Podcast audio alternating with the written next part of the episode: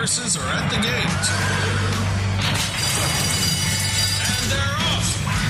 Welcome to Winning Ponies. With the weekend coming up, this is the spot to be for news, handicapping, and spotlights featuring the winners behind horse racing today. Now, here's your host, John Englehart, racing's regular guy. All right, everyone. How are you? And I sincerely mean that. Uh, these are very trying times, what we're going through. I don't have to tell you that. Um, I barely watch television unless I flip it over to uh, thoroughbred racing or actually I was watching uh, Swedish harness racing the other day, and uh, or uh, turning on the old TV shows and watching a little uh, Andy Griffith or Perry Mason or the Twilight Zone because I I just got to get out of this Twilight Zone we're living in. I do take in about a half an hour of you know national news every day. Do like to watch the local weather, but that's about it. I just I, I can't live in, in a world of you know negativity. I do find the information good, but just having it drilled down my throat by the mayor, the governor, the president, it's tough. And I live in a tri-state area, so I get I get the governors of three different states coming on my radio at different times. So, uh, anyhow, I'm not sure what you're doing to cope.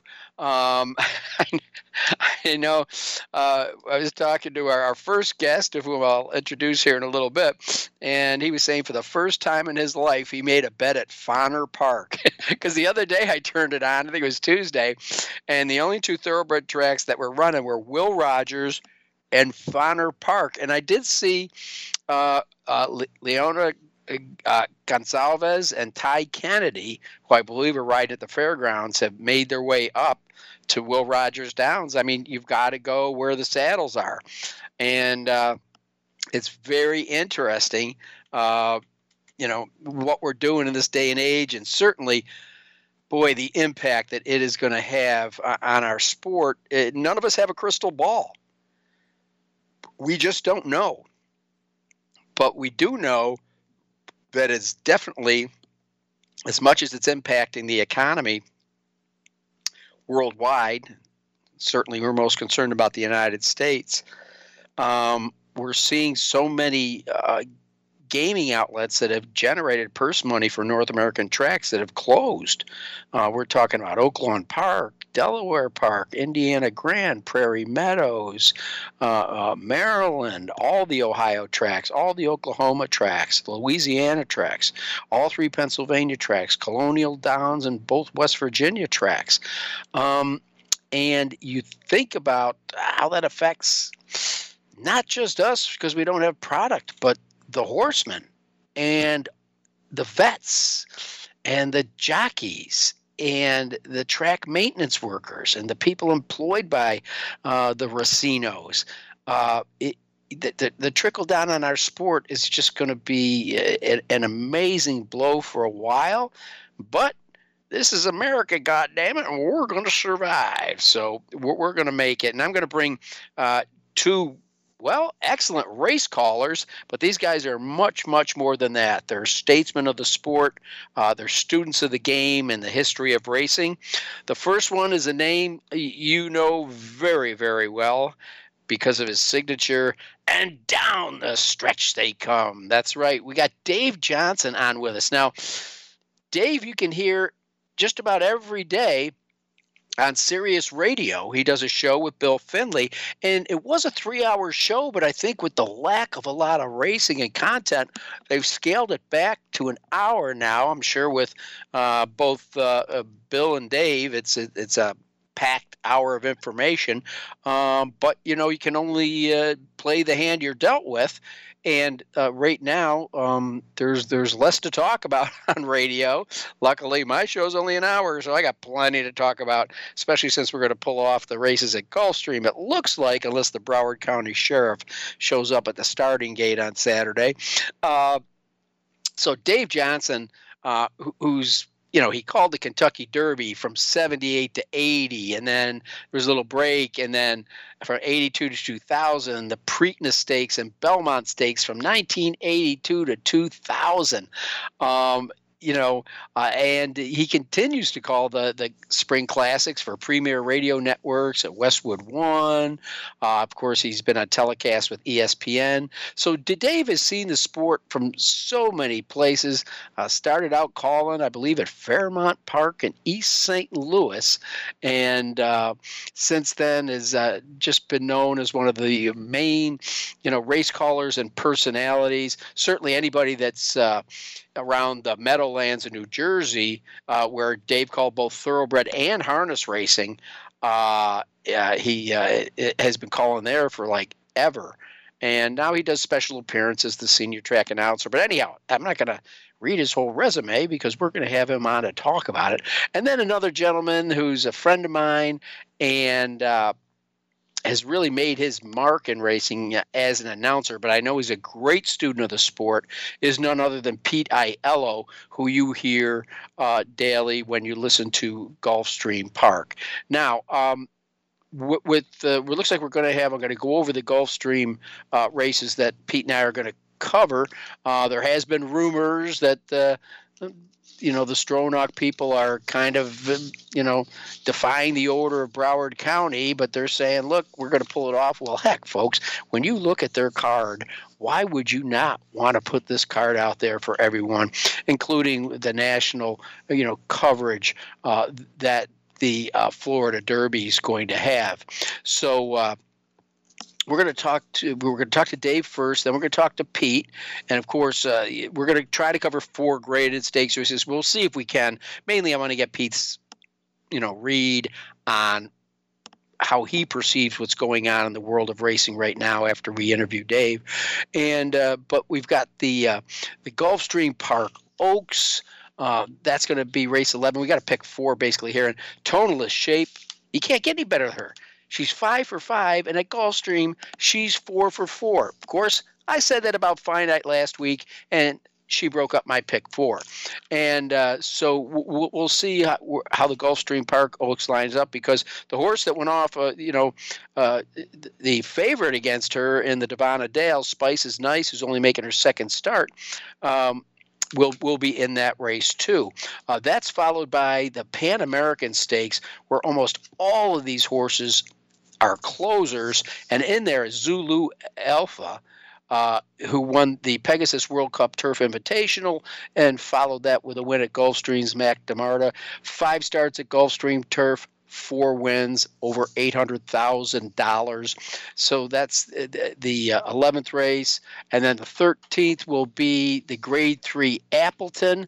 I don't think they've got a starting gate at Gulfstream Park that can fit all these horses. I'll be looking forward to getting some information on that. I also tapped my friend uh, Ed Meyer who's currently out of a job because they closed Turfway Park. Uh, he gave us his pick four picks. And then uh, the Curlin Florida Derby. Uh, here's a horse I've been following since his second start uh, last year, Tiz the Law. Loved his effort in the Kentucky Jockey Club where he had nowhere to go and almost got up. And then came back to be very impressive over the Gulfstream Park Strip at a mile to 16th. The Florida Derby is a mile and an eighth. But they're three year olds, and this time of year, anything can happen. So, those are the races we're going to feature. And don't forget, uh, we are still going to have racing and uh, here at. Uh, you know, winning ponies. You can go to our website and not only pull down the interviews with our guests, if forever uh, you, you want to hear the interviews again, or hopefully pass them along to friends of yours uh, that may that maybe missed it. But we've had some good recent winners uh, using our easy win forms. Uh, just uh, uh, today, uh, at Golden Gate, we, we had a $1 super that paid uh, $3,400. Yesterday was a good day in Florida. At Tampa Bay, we had a $1 super five that paid 2,318. And at Gulfstream yesterday, a $1 super high five that paid over $1,200. So uh, you might need some help with some of these big fields and good races over the weekend. You go to Winning Ponies and pull down the easy win forms. But really looking forward to talking to our guests. Now, here's something that broke that and this is going to affect the races now on Saturday, uh, is uh, the fact that uh, Javier Castellano test positive for coronavirus. Now, I, I, believe that the Stronach Group has said that uh, jockeys that have been riding at Gulfstream that leave town and come back, uh, that they uh, put out a protocol where they have to take a physical, and the physical is where they discover whether or not they have a virus, and they discovered that Javier uh, did have it when he came back from New York. This didn't happen on track. He wasn't on track. As far as we know, nobody's been affected. It has nothing to do with the track, uh, but he was not on the property, and hopefully he'll take all the precautions and be just fine. But just a shame that such a great rider won't get to perform. And as I already alluded to, uh, the most recent one, uh, another one bites the dust, is uh, racing suspended at Turfway Park immediately. So the last uh, four days of their meet it did not happen. It's over. I'm not sure how this will affect uh, the projects that are going on there, tearing down the uh, the grandstand and pulling up the track. Churchill Downs does plan to move quickly with that, which I'm still not sure how that's going to impact the tracks that are that are there. All right, Frank Angst was was with us from the Blood Horse last week as far as our guest handicapper, and he had a hell of a day. I know uh, from going back and forth with him on the phone uh, that he that he hit the pick three, that I missed the pick four, and uh, we'll start out with the Louisiana Derby. Frank like Wells Bayou, the lone speed horse in the race, got the job done from flag fall to that's all with Florent Geroux in the saddle. So uh, Wells Bayou, son of Lookin At Lucky, keep an eye on him. In in the second spot, uh, but uh, it was a very impressive win, was uh, New York Traffic. And a third, breaking from the far outside, don't give up on this horse in the hands of Billy Mott. Modernist could be seen down the road in some of the longer races. Uh, then, of course, the Fairgrounds Oaks. How could Finite get beat? Go back and watch it the replay, and you'll see. Looked like I wouldn't have sold my ticket for a thousand bucks at the quarter pole. The move that he was making, and just all of a sudden uh, flattened out. And the winner was Bonnie South, a six to one shot. Florent Geroux, what a day he had. In the second spot was Tempers Rising at nine to one, and then the third down on the rail, another Mott trainee, Antoinette. Uh, then we had the uh, the the um, Mervyn and Ramon Muniz Memorial Classic. The winner in there and track record time. This was my pick, and it paid pretty good. That's why I was looking forward to my pick four. Factor this, I believe, paid $21 in track record time. And then we closed out our handicapping with the New Orleans Classic. And the winner in here, Another one of Frank's picks, By My Standards. That's right, he's back. What was on the shelf since the Derby came back in February, easily won an optional claimer at the fairgrounds. All right, just put 10 pounds in a five pound sack. When we come back, one of the legendary track announcers and now radio host on Sirius Radio, none other than Dave Johnson. And we'll be right back.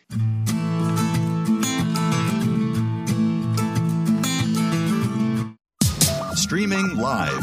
The leader in Internet talk radio. VoiceAmerica.com. And they're off. What? Can't make it to the track? You can still get all the action with winningponies.com, the home of the easy win form, the most accurate predictions on thoroughbreds, quarters, and Arabian horses at most American and Canadian tracks. Whether it be the Triple Crown, Breeders' Cup, Travers, Haskell, or your daily races, don't worry, let winningponies.com make some money for you. Pick, bet, and cheer on live racing from Woodbine and Mohawk Park. Thoroughbred and harness action. The wagers are just the beginning. Watch award-winning broadcasts covering both breeds, incredible battles contested over the most unique grass course in North America. Experience the full fields with over 130 thoroughbred and 160 live harness days. Get access to free handicapping material and join the ranks of Woodbine and Mohawk Park players from all over the globe. For more information, visit woodbine.com. Stimulating talk it gets those synapses in the brain firing really fast. all the time. The number one internet talk station where your opinion counts. VoiceAmerica.com.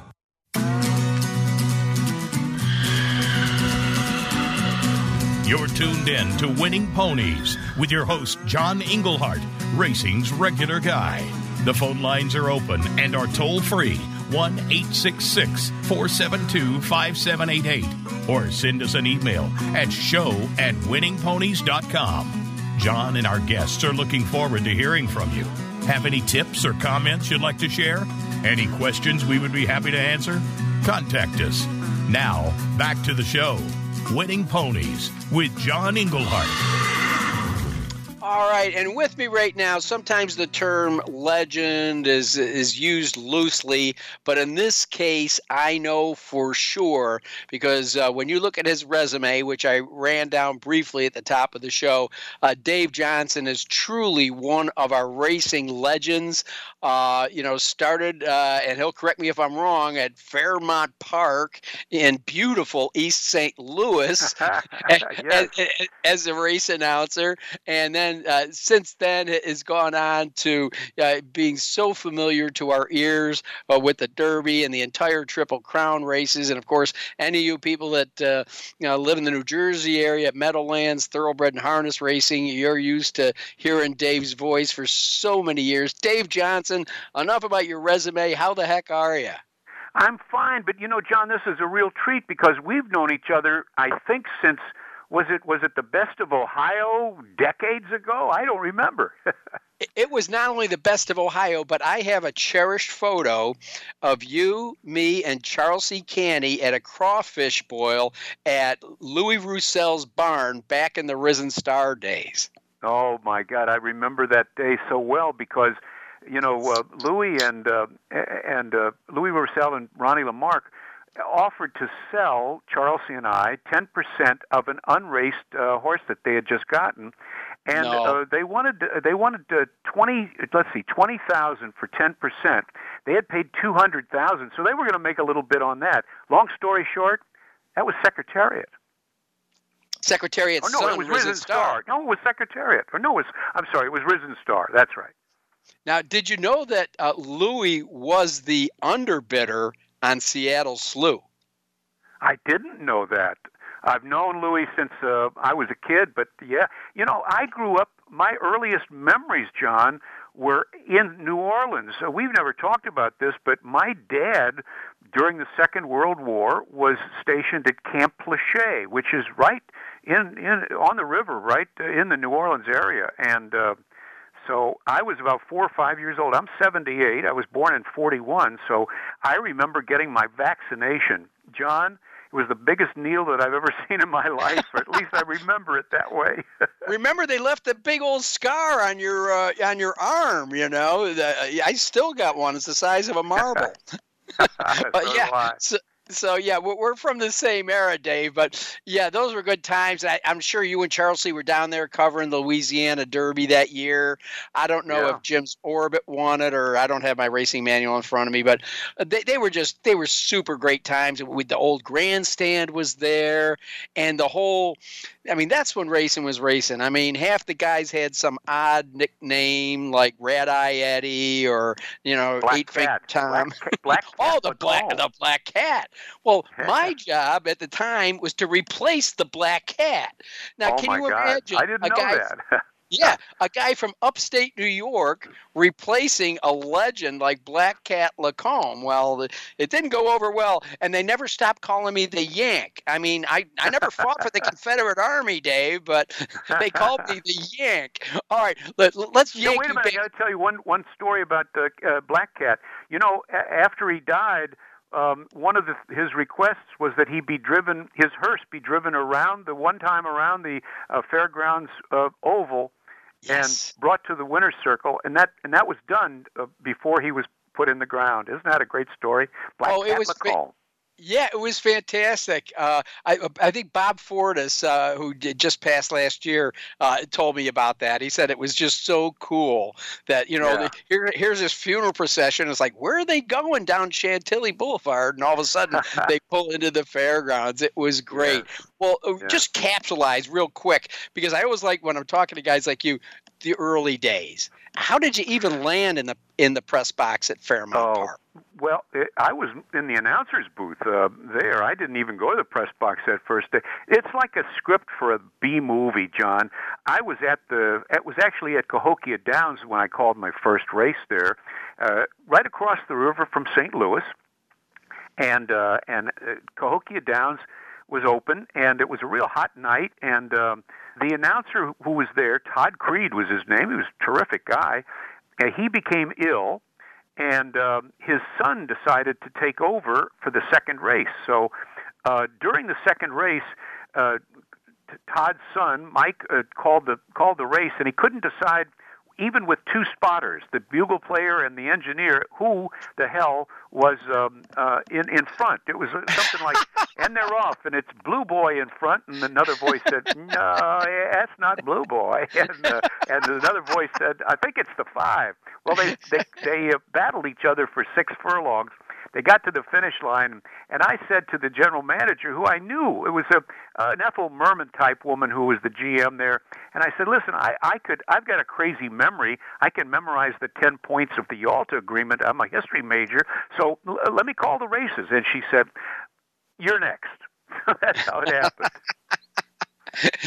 you know, it's great because I love listening to different people's introduction, whether it be at a fair circuit or a happenstance moment like that. It, it's just fantastic. Well, you know, again, I've already mentioned all, all of your your your accolades with the, the, the, the, triple crown races on both television and radio, but uh, it ain't over yet. Tell me about your your gig on Sirius Radio.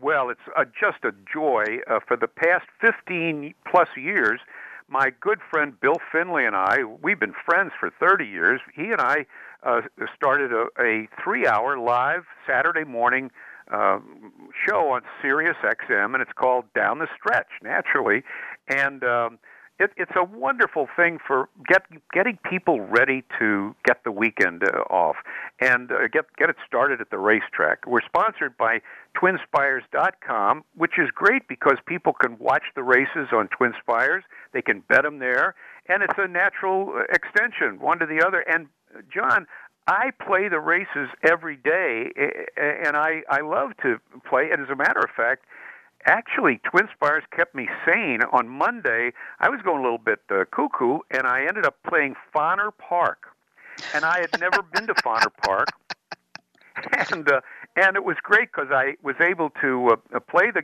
play the races. Not much, but uh, you know, I I was in action all day at Fonner Park on TwinSpires.com and um, and I, you know, it was a, it was a great afternoon, and it sort of reminded me a lot of uh, being in St. Louis as a fan. It was great. Uh, it, it, it is amazing, and you know, it's like at, at this point in, in, time in our lives, if you're a race fan, uh, we were going through uh, a tremendous, strange change with the COVID 19. And, and Dave, you don't have a crystal ball, nor does anybody else I talked about what's going to happen, but it, it, it we do know this this is going to have quite an economic impact on our sport. We already know it is on the U.S. But I mean, when you think of the trickle down, number one, how it's going to hurt the tracks, but the main thing to me is how it's going to hurt the horsemen and the purses. I mean, I, am in a state that only thrives because of the racinos, and they are closed, and we oh. count on you know the money coming out of it. Now we're not giving out any purses, but there's no way that's going to offset that. And also, I, I, did see a story, I believe it was on the Blood Horse, uh, just today that you talked about uh, even some of the big tracks, the fact that people aren't at the races, and we know that the tracks keep more money from on track, that their handles are down. Now, you got to admit it. You can bet uh, that uh, Fonner Park and Will Rogers never had handles like they did the last couple days. Uh, but, you know, and again, Dave, you know this too the backstretch workers, the vets, the trainers, assistant trainers, the exercise riders, and it just goes on and on. I mean, this is their livelihood. I give me and give me your the, read. And the people that work at the track, Mike the usher in uh, in at the fairgrounds, and the people that you know sell the hot dogs and work the liquor stands and sell the programs. I mean, they are out of work, uh, and I'm just keeping my fingers crossed that we have some racing that continues, and then it uh, blossoms back. I think it's going to be a while, though, John. I, I don't see this ending quickly, but I, you know, I'm not a great handicapper uh, of viruses. No, no, none of us are. But um, you know, I just pray that, uh, like the depression we had back in 2008, 2009, whatever years it was, um, that it doesn't make people hesitant to continue to breed and raise horses. And you know, a lot of people right now, if they're not sure where their money is going to be or how much they got. Are they going to back off an investment? Maybe not breed a mare this year. Um, I, I just pray that that doesn't happen because then this impact is going to happen three years down the road. Yeah, it's a, it's a trickle down thing too because you're you're talking about breeding million dollar horses all the way down to somebody who's an hourly wage selling programs or ushering people at the stand. So it's it, it goes top to bottom, John. It, it does. It does. Well, uh, Dave, you, you are in a very uh, unique position because of where you are physically. Um, you, you, know, and you've had the same address for a while. I'm guessing you saved your money from the Meadowlands, and I, have seen your address for quite a few years from those marvelous Christmas cards you send. now you're you're on a penthouse on 52nd Street. Just describe to people if you go out for a breath of fresh air on your patio, what you're looking at tonight. Well, my building sits in a kind of a valley here, so I, I see I see a w- wonderful views of New York City, and it was beautiful today. I was out there for a little while. Um, the streets are empty, though, John. It, it's a very con- crowded urban area, and it's very strange to see, you know, a daytime with no cars, no no cabs, people are not walking on the street. Once in a while, there'll be somebody going to the drugstore, the grocery store. So it's it it's uh, it's a little it's a little scary, but it was such a beautiful day. You know, I'm I'm hoping there are more of these in the future. That's all. Yeah, you know, I, I live across from a public golf course, and they've stopped the golfers uh, as of Monday, uh, just because people got to care for the golf carts and they've got to have the clubhouse and you know people in a small area checking in, yeah. checking out. Uh, but it is amazing how the course has opened up to all these people uh, that are in quote you know social isolation the place is packed. People are playing with their kids and walking their dog and, you know, getting out in these big open areas. And luckily we had a beautiful day today, 68 degrees, you know, getting fresh air. So at least, you know, I, am a silver lining kind of guy. And it's kind of neat to see families and people I never saw enjoying hills and dales that don't have a club in their hand. And they were obviously staying at least six feet away from somebody else that they're not quarantined with, right? No, yeah, the kids are running around, and we had a big tree collapse. Everybody's taking pictures, posing on this this humongous tree, and you know uh, they're just out there enjoying the fresh air, enjoying their families. And uh, you got to think, you know, life gives you lemons. Make lemonade. You know, plus all the fitness centers are closed, so mm-hmm. you've got all these people that are used to jogging, you know, in indoors, and uh, now they're looking for an outlet, and uh, that's where they are. And when they sit down on the couch, what better outlet than to punch up uh, twinspires.com on their computer and watch a race and maybe play a few bucks through TwinSpires or you know e- e- even a dollar or two. You can bet a dollar across the board on some horses. You can bet dollar exactas. You don't have to be a big player to enjoy a day at the races. No, and to be honest with you, that's how I spent my entire Saturday afternoon because the fair the, the, fairgrounds had a great card. Well, before I, I, I, let you go, I know you and Bill, you know, I, I know you're you have less and less content to talk about uh, on a daily basis. But um, have have you been looking over the Gulfstream card, the Florida Derby, or uh, or, oh, or yeah. the Oaks well, for this weekend? Well, Give me your um, input. Yeah, well, we're we're doing. Uh, a, a show on this Saturday. I'm on the phone, so I don't even have to leave uh, my apartment. And uh, last week we did the Louisiana Derby, and Bill picked uh, uh, Wells Bayou as his best bet of the day. Uh, I don't remember who I picked, but I know it wasn't a, a big winner like that. Now I see Wells Bayou's at the top of the list for uh, points, 104 points in the Kentucky Derby. So that was last week. This week we're, we're doing the uh, uh, the fair uh, the uh, Gulfstream races, including the 14th race, the Florida Derby.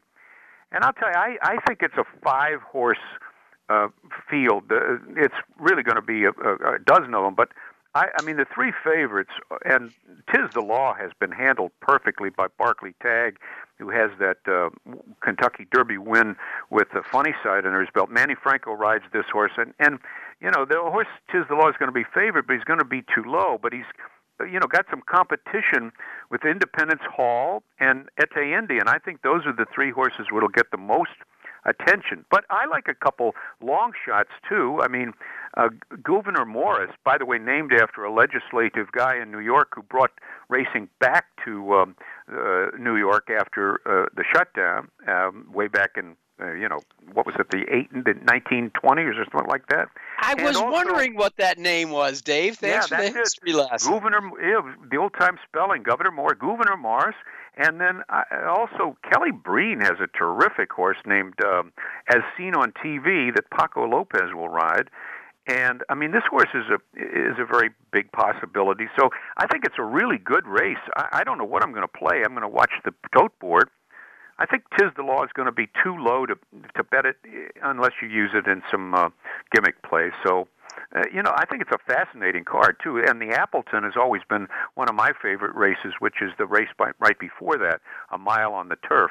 And uh, you know, it's that, these are good contests, uh, John. I, we've got a lot to watch and, and wager on Saturday, right?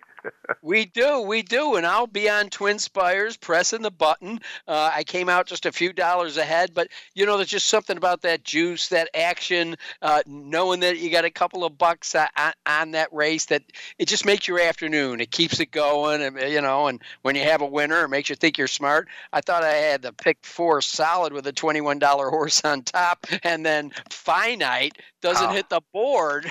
yeah, I I couldn't I w- I didn't bet that that race because I thought that Finite was a, a cinch, but she was so low.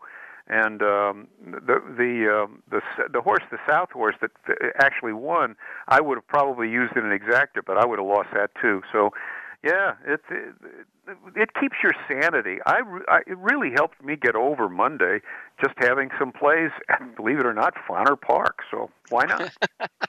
Dave Johnson, it has been an absolute pleasure. Let's not let any more years go by. Let's make it a couple months uh, so we can get back together. I love hearing your voice, and but people can hear your voice almost on a daily basis on Sirius. How do we get well, you there? we don't have we're, a radio. We're only on Saturdays, John. Uh, Bill Finley and I do a three-hour show, ten to one Eastern time, uh, ten in the morning till one on Sirius XM radio. We're channel 211 on Dan Patrick Radio. Uh, there on channel 211, Sirius and XM. And we try and get people, you know, interested in what's going to go on later that day and that uh, and the weekend. So tune us in if you have Sirius XM. Okay, well, Dan Patrick, a, uh, a great graduate of my University of Dayton, uh, who probably would have won the NCAA's. Uh, uh, both Obi Toppin and Coach Anthony Grant have been given the highest of uh, honors by everyone, but I digress. But any chance to plug the Flyers, I take it. Dave, one more thing. One more thing. He's probably on hold right now listening, so don't be inhibited. But what do you think about this up and coming announcer by the name of Pete Aiello? You know, I met Pete when I was at the University of Arizona the last time that I was there, and uh, I I met him. He was not a track. He wanted to be a track announcer, and I was so happy to see him go. He's got good verbiage. His his margins are excellent, and uh, he he gets into the races, and he doesn't make you know a, a dull race sound like the Kentucky Derby or or a big you know nose finish. He's very accurate, and and I've told him that by email I think he's one of the bright up and coming stars of the game, and I was always happy to see him. Uh, I was really happy to see him get the job at uh, at Gulfstream Park, John. Well, that's fantastic. We've been talking with Dave Johnson again on Saturdays. Listen to him and Bill Finley on Sirius Radio. And Saturday afternoon, folks, I'll be there in spirit with you, punching the buttons on Twin Spires, betting the great uh, Gulfstream Park card we got. Thanks a million, Dave. My pleasure. Call anytime, John. I plan on. I got your number now. You're in trouble. All right. That was the legendary Dave Johnson. Uh, we're going to take a quick break and be back with the soon to be legendary Pete Aiello. You're listening to Winning Ponies.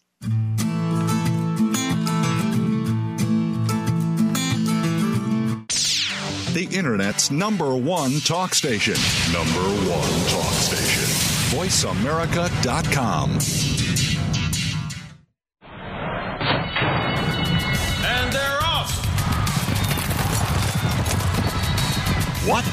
Can't make it to the track? You can still get all the action with winningponies.com, the home of the easy win form, the most accurate predictions on thoroughbreds, quarters, and Arabian horses at most American and Canadian tracks. Whether it be the Triple Crown, Breeders' Cup, Travers, Haskell, or your daily races, don't worry, let winningponies.com make some money for you. Pick, bet, and cheer on live racing from Woodbine and Mohawk Park. Thoroughbred and harness action. The wagers are just the beginning. Watch award winning broadcasts covering both breeds, incredible battles contested over the most unique grass course in North America. Experience the full fields with over 130 thoroughbred and 160 live harness days. Get access to free handicapping material and join the ranks of Woodbine and Mohawk Park players from all over the globe. For more information, visit woodbine.com. Follow the Voice America Variety channel on Twitter. Our hosts always have something to say, and we know that you do too. We tweet on today's hot topics, and you're welcome to follow us. Speak up and join in at Voice AM Variety. That's at Voice AM Variety. Streaming live, the leader in Internet talk radio. VoiceAmerica.com.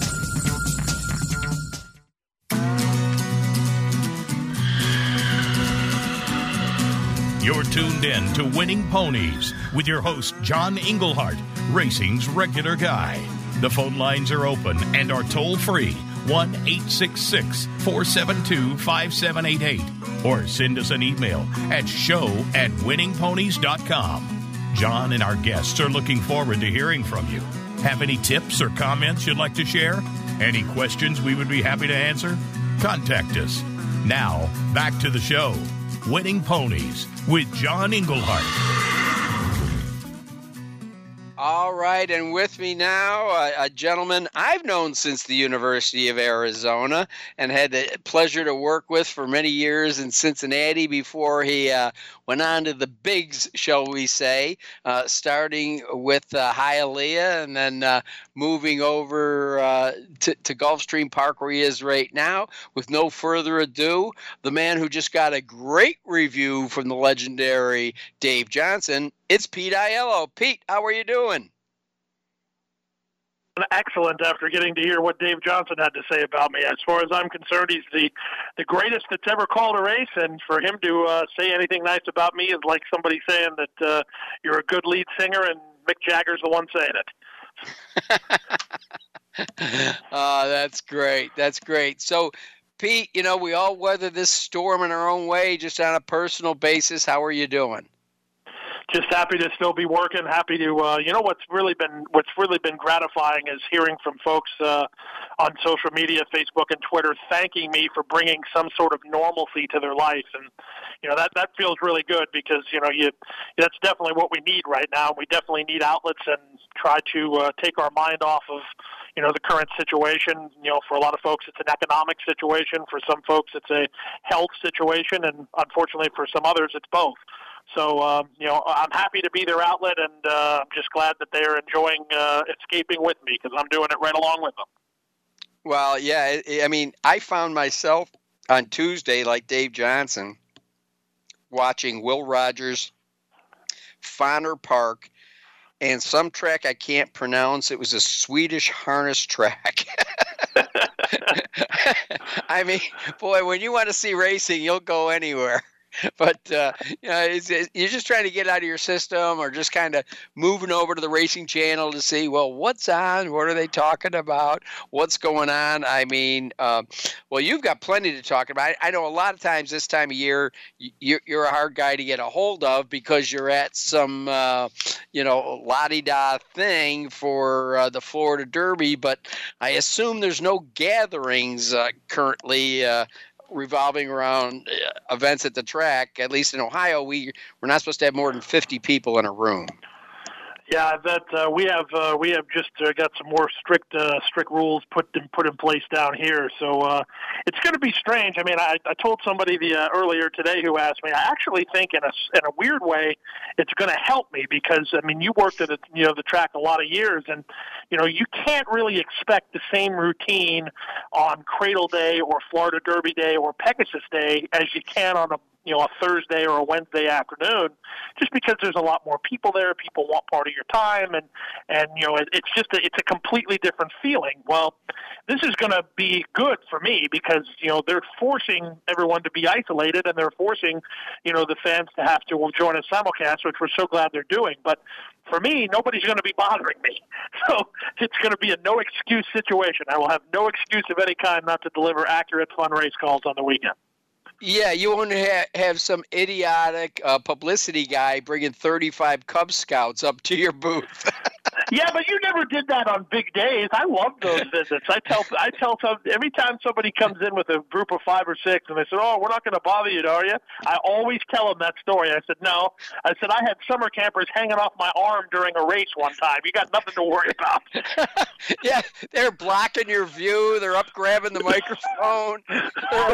400 feet. I don't know if they unplugged any cords, but you you weathered through it well, Pete. I I'll never forget that day. It was great. But the kids. It's funny though. We, we'll have to we'll have to let the uh, listeners in on the fact that you're probably one of the only person people in the industry though that can say that they have they have uh, jostled me during a race call. I pride myself in not getting too jostled, but in my younger years, you uh, you you made a point to try to figure out how you could get to me. And I don't know if you remember this, but when you brought a bachelorette party in, and there was 13 or 14 knockout good-looking girls all looking at what I was doing, I choked big time. well, you were the star of the show. It probably doesn't always happen when you were surrounded by 13 girls. Uh. uh, you know, it, it, it's just it's really. I guess you know, uh, you know, back in your old neighborhood, they've they've uh, they've uh, you know stopped the racing at Turfway and they've shuttered it. And uh, from the people I've talked to, say uh, Churchill's doing a really good job about coming in and saving all the historic, you know, photos and memorabilia uh, that they can, which which I am so happy uh, because. Uh, you know, sometimes when somebody comes over or a new regime comes in, they just wipe out the history of a track in the past. I did everything in my life to save what I could from River Downs when a casino entity came in and said, John, you want anything in that room? You better bring it out in the next two days because we're tearing this joint down. You're not going to be allowed on the grounds. And I just yeah. made a hundred runs, you know, of any place I could go to put stuff because we, you know, if somebody doesn't care, because not everything's digital now, you know, so you got to get those old racing forms and those old racing manuals and things like that that um, will just disappear.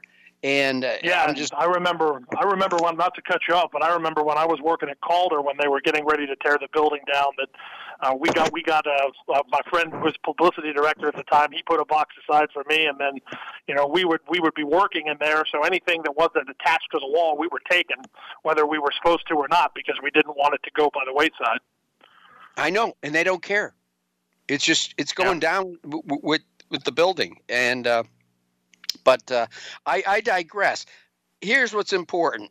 Um, I've been reading different things, and you probably won't know till the gate opens on Saturday that uh, Broward County uh, sounds like they might not be happy about you guys racing, but you're not putting anybody in harm's way. And uh, you know the big story out about hey Javier Castellano, he was not racing at your track, and your track has done a great job of quarantining people coming in from other areas before they come on to Gulfstream Park. Um, but it, you're still going to have a great show. Your card's sensational. Yeah, it really is. And the Florida Derby, I know Dave was mentioning that he thought it was a five horse race. I, I tend to agree with him. I, I wish there was only five in there, though, instead of having to memorize 12, but uh, we'll do the best we can. Oh, you got bigger field. You got you know as many big fields, I should say, and also eligibles like in in the Appleton. Uh, it, it's it's pr- pretty interesting. Well, you know, uh, the the Florida Derby is just uh, so steeped in in tradition and importance. on the American landscape. We know that the three year old season this year has kind of changed in schedule, but it doesn't change in importance. And uh, this has always been a huge stepping stone for three year olds, uh, whether they show up on the first Saturday or May and or or go down the road. Now, you know, again, you know, people are going to say, hey, Engelhart, you're a master of the obvious, but I have been following Tiz the Law and the way Barclay Tagg has handled this horse and the fact that uh, I thought his race in the Kentucky Jockey Club might have been his best race. I mean, he got bottled up three, four times, had nowhere to go, and Manny Franco still just got beat by three quarters of a length. Uh, he would have been undefeated. And uh, he's a gorgeous horse. And then he said, No, we're not going to the Breeders' Cup. We're going to, this is a horse that's hopefully going to develop into our Derby horse. And he probably is, but I think it's going to be the Curlin Florida Derby. Well, you know, it'll be interesting to see. Uh, you know, for me, the the horses to beat obviously are Tiz the Law and Ete Indien, and the one thing that they have in common is that both of them really got everything their own way in their local preps. Tiz the Law being in the Holy Bull and Ete Indien in the Fountain Youth.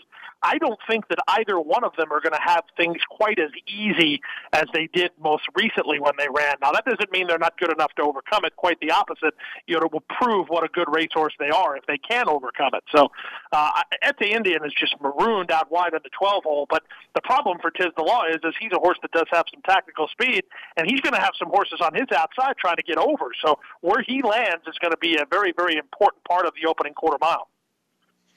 Uh, a- absolutely, and you know, we, we certainly uh, on on one losing start uh, can't dismiss Independence Hall.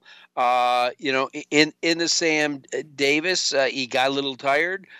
Sole Volante had his best day ever that day, but you know, he he certainly wanted to keep an eye on. He's never run at Gulfstream Park, though I see his most recent work was there. So, you know, so many people were as a two-year-old thinking Independence Hall was uh, was, was the now horse. But again, here, here's a horse that's you know three for four with a second place finish in his entire career. Uh, he could be any kind. Well, he's my pick in the race, John, because he he has already experienced what I think will happen to Tiz the Law or Ete Indien in the sense that last time out was the first time he lost, but it was also the first time he didn't get the trip that he really wanted. They were going way too fast in the Sam Davis at Tampa last time out, and it was tough for anybody, not only Jose Ortiz, to figure out all right, where do I where do I sit? Do I give five lengths? Do I give three lengths? Do who's behind me that can run me down? I mean, it's just tactically it takes your your mind to a different place when they're going so fast in front of you. You're not worried about those horses in front of you. You just don't know how far back you want to be. So I think Independence Hall gets a pass for his last race, and I think Joel Rosario is going to have to work out a trip for him on Saturday as well. But at least he's kind of experienced not having things his own way. Well, uh, the uh, again, uh, Ete Indien was so impressive in the Fountain of Youth, and you called that race. What's your read on him? Because uh, he, he's been sensational as a three-year-old. Well, two things about him, and I'm not and I'm not speaking ill of him. It's just that they're just reality. The, the racetrack on Fountain of Youth Day was very, very fast. It was very conducive to speed, and he got a very easy lead. Yes, he was drawn out wide, but Florent Geroux got over no problem. And once he got over, it was kind of like Gun Runner in the Pegasus. Once he got over and got the spot he wanted, it was just six furlongs of of cruising speed after that. And I just don't foresee that same trip for him in the in the uh, Florida Derby. And of course, he was uh, softened up in the early stages of the Holy Bull, and then Tiz the Law ran by him. So, of the two favorites, if you ask me to pick between Ete Indien and Tiz the Law, I'm going to take Tiz the Law because I think he will be better second start in the form cycle, and I also think that Ete Indien out of the 12 hole is a very tough ask because there is a lot of speed to his inside. Well, uh, Pete, uh, you know, you're right there. You've seen these horses race, so uh, you know I, I want to get your input. Of course, we're talking about Derby and Oaks points. Uh, so uh, let's go on to the Oaks and let's face let's face it. There's an obvious horse to beat in here, and uh, has proven it on the track. we're talking about Tonalist's Shape. Absolutely loves Gulfstream Park hasn't been beaten there yet, is four for four, and uh, has come to win every single race as as it has been. I mean, uh, I, I do know that the, you know it's a you know not a short field. Of course, the main competition should come from the horse that was favored in their last race. Um, Spice is nice. Probably got a lot out of that race, and the fact that it was that filly's only three or only, um, I should say, uh, you know, start uh, only a second start in its career. But uh, Tonalist's Shape spanked him through the stretch, or spanked her through the stretch. Uh, what, what, what you read on, on the Oaks? Uh, well, it's interesting because Tonalist's Shape had every right to get beat by Spice Is Nice last time out because she did all the heavy lifting on the top end. But I think when it, when it came to crunch time, it was seasoning, and certainly that's what I said when I did the voiceover for the replay show. Seasoning was the reason why Tonalist's Shape beat Spice Is Nice. No pun intended there, by the way. But the key is, is what you already touched on. I think Spice Is Nice is better for that effort, and I think she's going to make things very, very close on Tonalist's Shape on Saturday. However, this is a show about betting and a show about making a score at a big number. And I don't know that she's good enough to win the race, but if I didn't go on this uh, on this program and tell you I thought Dream Marie had a shot to light the board at a big number, I would be kind of misleading because this filly has really come to hand for low profile connections, and she has run spectacularly in all of her last four races, including a third place run last time behind the two heavy hitting horses in Tonalist's Shape and Spice Is Nice. And I'm glad to see that these low profile connections are not changing the status quo. As you know, you know, so many times a horse will get good and then they'll switch riders or, or do something that they haven't done before. But Mitchell sticks, and I'm happy to see that. Mitchell works awfully hard, uh, and Matt Williams is a young up and coming guy as well. So I think that this filly, if, if they go quick, she's going to be charging when it matters, and she doesn't know that she is theoretically is outclassed. Uh, now that I'm looking at the PPs, you're giving me uh, reason to uh, to keep her on my ticket. Well, um, the uh, the race that had kind of intrigued me, Pete, was the Kitten Joy Pan America, and I, I like a couple horses with Kitten's Joy in their in their pedigree. Certainly, uh, uh, you know, Channel Cat and Spooky Channel, without a doubt. You've called the last couple starts uh, for Zulu Alpha. Actually, you've called five of her starts. Four of those were wins. Without a doubt, the horse to beat. So anytime all right, Zulu Alpha, Mike Wofford, on. Uh, the thing is, when I looked at this race, Pete, almost all these horses are closers. But when I go back and look at Channel Cat, throw out that last race when he was bumped at the start, uh, and this horse has shown ability in its past performances, like when it went wire to wire in the Bowling Green, that I just wonder if Joel Rosario is going to get instructions. Look, you got the rail. You're the only horse with speed in here uh, go pull off a Wells Bayou. Yeah, and I think that's a possibility. I mean, listen, the Zulu Alpha is definitely the horse to beat in the race, and something that he did that I was just so impressed with last time out was when if you if you went back and watched his Pegasus Turf, he got the trip of a lifetime from Tyler Gaffalione. He saved every inch of ground, cut the corner off the turn, and rolled at the fence. Last time out of the Mac Diarmida, Tyler did the complete opposite. He said the heck with trying to find room, and he swept out wide and gave everybody in that race a shot, and just in the sense that he was giving up so much ground off the corner. So Zulu Alpha is not a one-trick pony, but to your point, he is a one-trick pony when it comes to the fact that he makes one run. So the best way to beat a horse is to get ahead of him. So I don't begrudge you at all for Channel Cat. Well, Pete, thank you very much. I would not be able to sleep tonight if I thought you begrudged me. So, but uh, uh, well, I, I wish you the best. We'll, we'll have to ferret out the Appleton on our own because my producers tell me I'm, I'm under a minute. But as always, it is great to hear your voice.